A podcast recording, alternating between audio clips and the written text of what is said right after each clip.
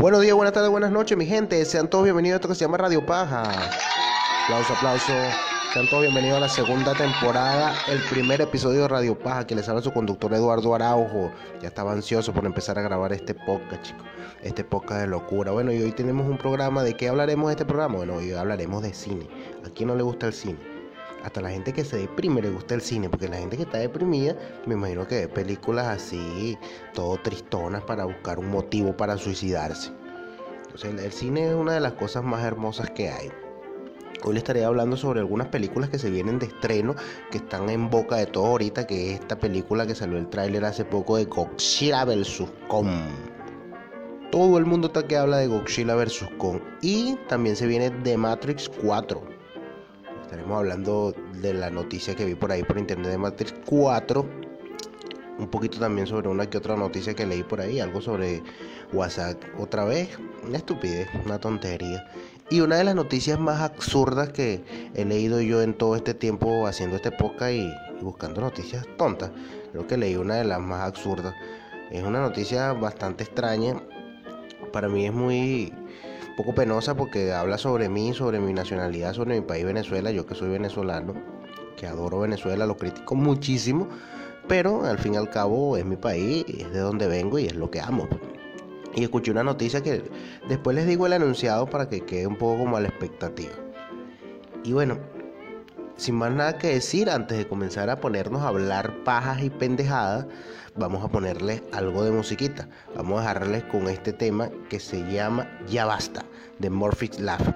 Vamos a escuchar a Morpheus Love por primera vez en este programa, ese grupo, un poquito de rock and roll para entrar en ambiente.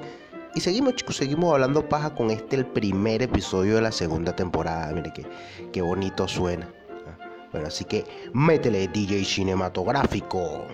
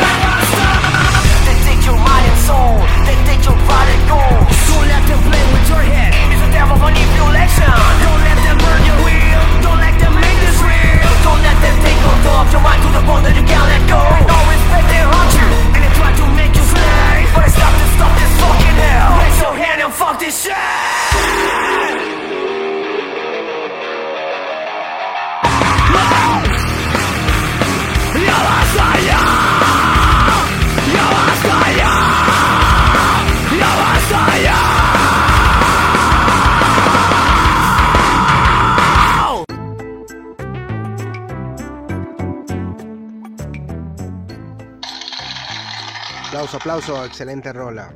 Bueno, señoras y señores, y para empezar este programa, la segunda temporada, el primer programa, ahora sí vamos a empezar a hablar paja. Como les dije previamente, le voy a hablar sobre cine.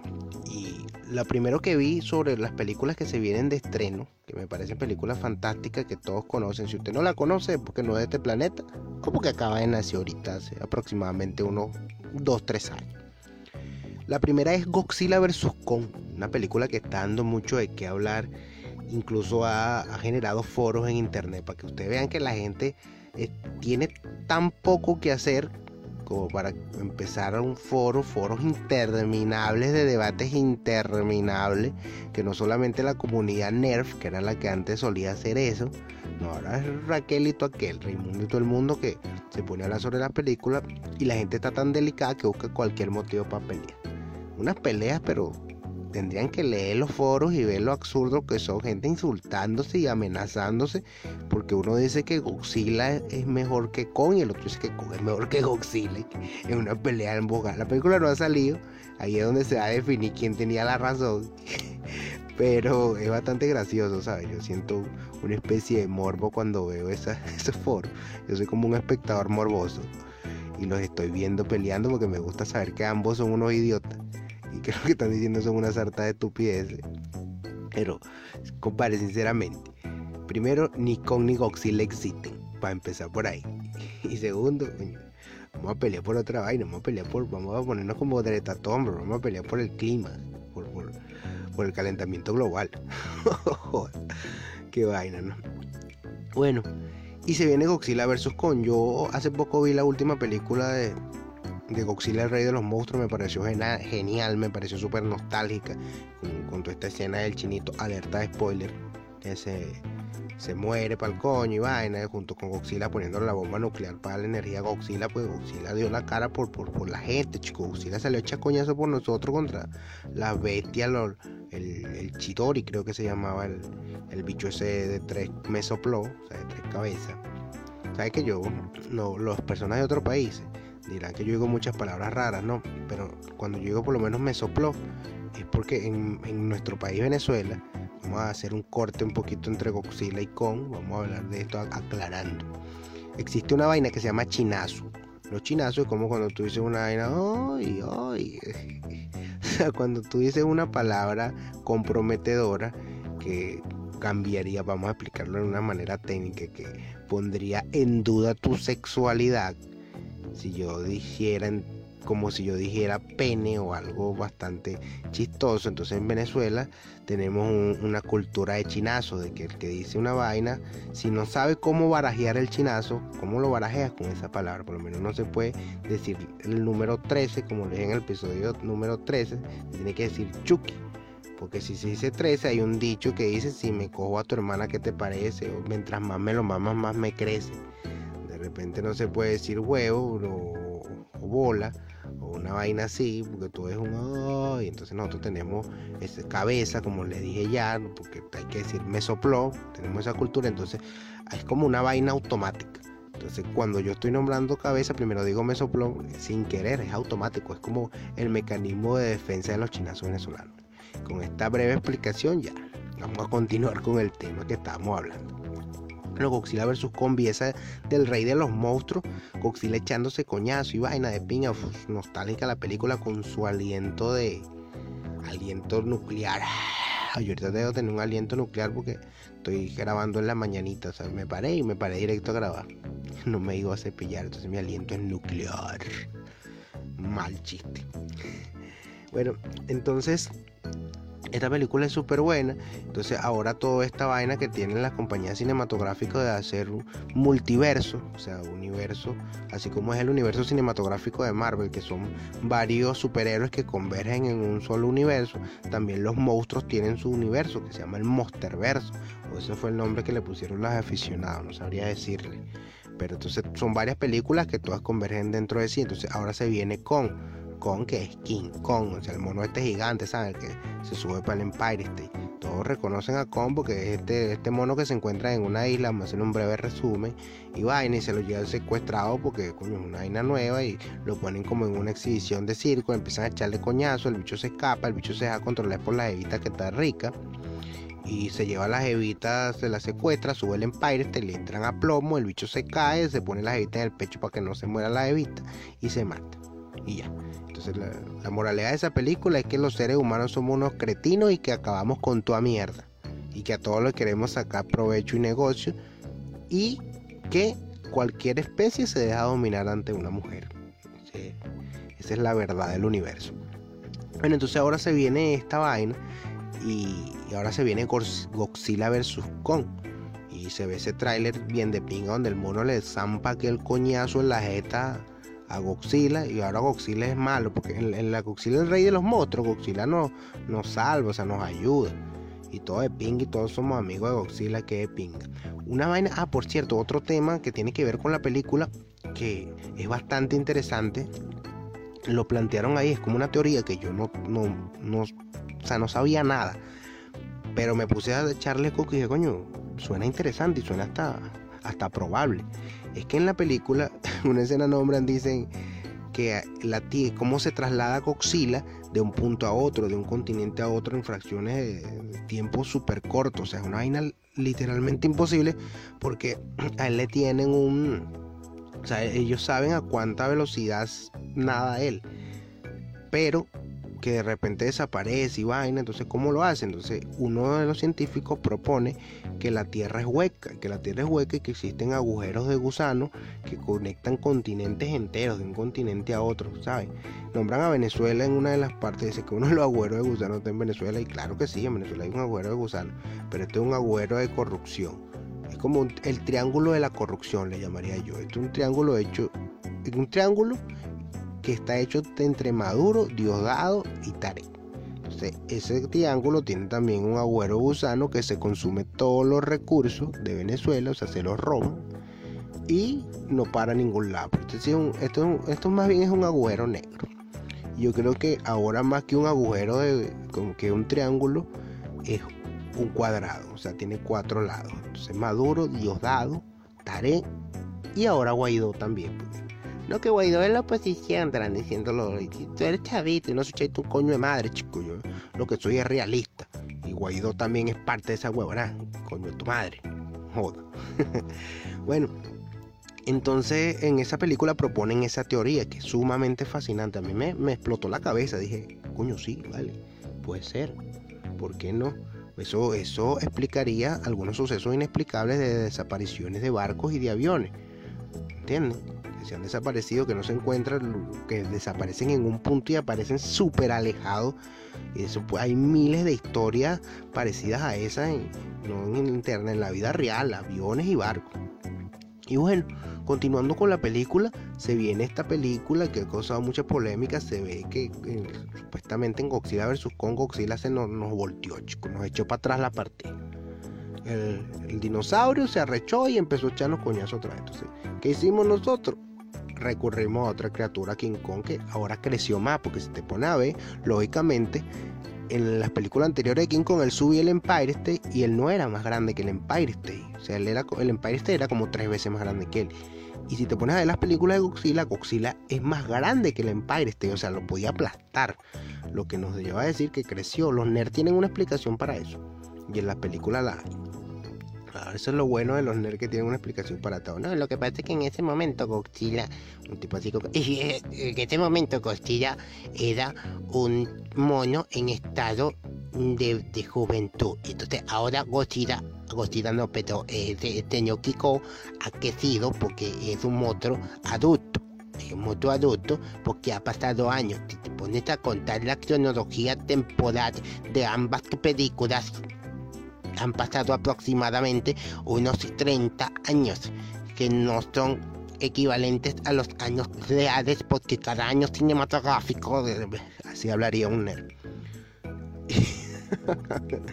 qué vainas, ¿no? Qué vainas se me ocurren a mí. Y bueno, entonces ahora Godzilla y va y se echa coñazo y se ve que el, mono tiene un, hace como un H, se la entrompa por el hocico a Godzilla con su aliento nuclear también, porque coño, el mono que tiene, puro coñazo.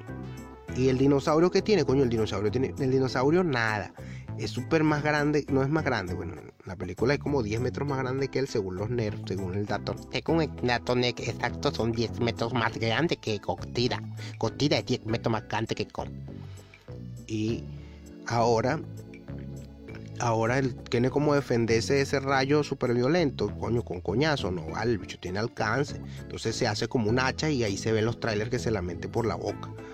Va a estar buenísima esta película, chicos. Espero verla. Espero que la estrenen lo más rápido posible. Y bueno, otra película que vi que se venía de estreno era Matrix, la cuarta entrega de la película Matrix. Yo adoro Matrix, adoro a Neo, adoro al actor, adoro a Keanu Reeves, me parece uno de los mejores actores que hay, mis actores favoritos. Neo de Matrix Saben que desapareció en la última película. Bueno, ahora, va a aparecer otra vez y va a seguir siendo Keanu Reeves. Qué belleza. Saben, yo cuando pequeño no me, no me gustaba mucho. O sea, no sentía esa peso, no, Superman, el otro, Batman, los hombres X. No, chicos, mi personaje favorito era Neo, mi superhéroe favorito. Matrix. Neo, yo quiero ser como Neo. Neo, Neo vuela como Superman. Tiene poderes inimaginables. Y de paso se viste de negro así como Batman, pero coño, con una vestimenta así noventera, bien de pinga, casacas de cuero larga, coño, se ve arrecho, carajo. Y bueno, se viene la cuarta entrega de Matrix. De esto no hay mucho que decir porque lo que se filtró fue una noticia de que el nombre era Matrix Resurrección. Eso fue todo lo que se filtró por una tarjeta que le, que le enviaron de, agradecimiento a, una de las maquilladoras y aparecía el nombre de la película. Y ahí se filtró la vaina. Entonces, eso es todo lo que había que decir de Matrix. ¿Puedo decirle algo sobre Keanu Reeves? Puedo decirle que mi película favorita de Keanu Reeves, anótenla ahí en mi top de películas, uno es El abogado del diablo. Constantine también me encanta mucho. Punto de quiebre también me encanta mucho. Fíjense que no me gusta la de máxima velocidad, que se llama, la que es con Sandra Bullock. No me gusta esa película de Keanu Reeves, no sé por qué. Y Matrix. Son mis películas favoritas de Keanu Reeves. No he visto John Wick. Voy a ver si veo John Wick para tener algo que comentar sobre John Wick. Y la hace Keanu Reeves, obviamente debe ser genial. Y bueno, esto es todo lo que tenía para comentarles de cine. Ahora vamos a pasar con la otra noticia, la noticia del WhatsApp. Ya basta de WhatsApp, chicos. Ya la gente está aburrida con WhatsApp. Ya, WhatsApp no haya ni qué hacer. Ahora no, ahora WhatsApp, a juro tenemos que ver los estados de la empresa de WhatsApp y con sus con sus explicaciones y su vaina de no, no, nuestros mensajes son cifrados y vaina. Eso fue la nueva que nos aplicaron ahora. Coño, coño, WhatsApp, ya, tú, sabes que lo que tiene que hacer Mark Zuckerberg aquí, entre panitas, dándote un consejo. Marico, no. Ya, ya, no, no cambies las condiciones de servicio. Esa mierda ya dale como, como, como plata perdida. Te lo digo de un empresario a otro, ¿me entiendes? Yo también que he perdido plata así por temas morales lo he hecho, no crean, esto es como una especie de, desahogo y de, y de punta. He perdido plata por cuestiones morales, por cuestiones de que la gente no, no hable mal de mí. Bueno, Mar, tú tienes que hacer esa misma vaina. Tú, ah, coño de Mar, chico, quédense con su mamá huevo WhatsApp. No le invierte plata, bueno, pero sigue exprimiendo a la gente y sigue exprimiendo Facebook, sigue exprimiendo Instagram para que compense una con la otra. ¿Quién te mandó a comprar esa mierda? ¿Ah? ¿Quién te mandó a comprar esa mierda que sabías que no se podía monetizar? Ahora asume tus responsabilidades. Mejor que sea filántropo y que le regale el WhatsApp a la humanidad como todos lo queremos que está. Aunque en realidad no nos lo van a cobrar. Claro que sí, eso yo lo aclaré ya, pero no lo van a cobrar. Si no lo van a cobrar con algo más importante que la plata, que es el tiempo. El tiempo de tener que, que, ver los comerciales, eso es innecesario y que te metan publicidad que a ti no te da la gana de ver que es sumamente ladillosa. Entonces, es lo que pasa con WhatsApp ahora, no nos da su información. Ahora WhatsApp informativo en, nuestro estado. Estamos al pendiente contigo, ¿viste? No, no te comas la luz. te comas la luz porque Pavel Durov está al acecho con su Telegram. Y bueno, la noticia que le tenía para comentar, que les dije que era la más irrelevante y más loca que yo había leído y visto, es que leyendo por internet me, me encontré con la noticia más absurda para mí, a mi gusto.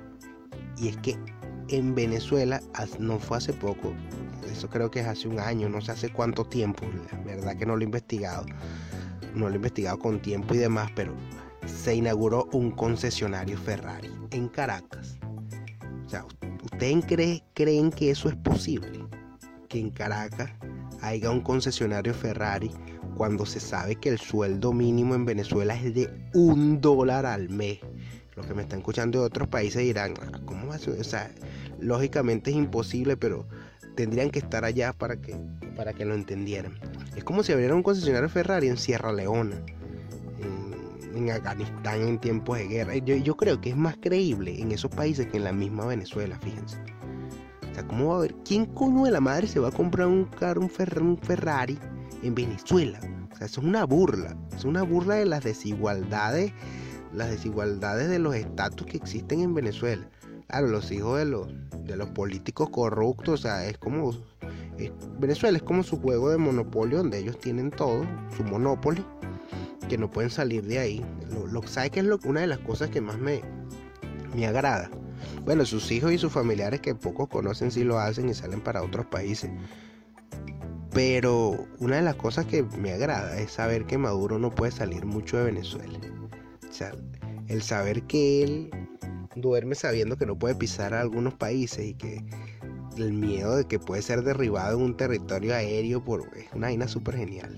es como una victoria moral, maldito, tú sabes. Pero entonces ellos juegan a su monopolio en Venezuela.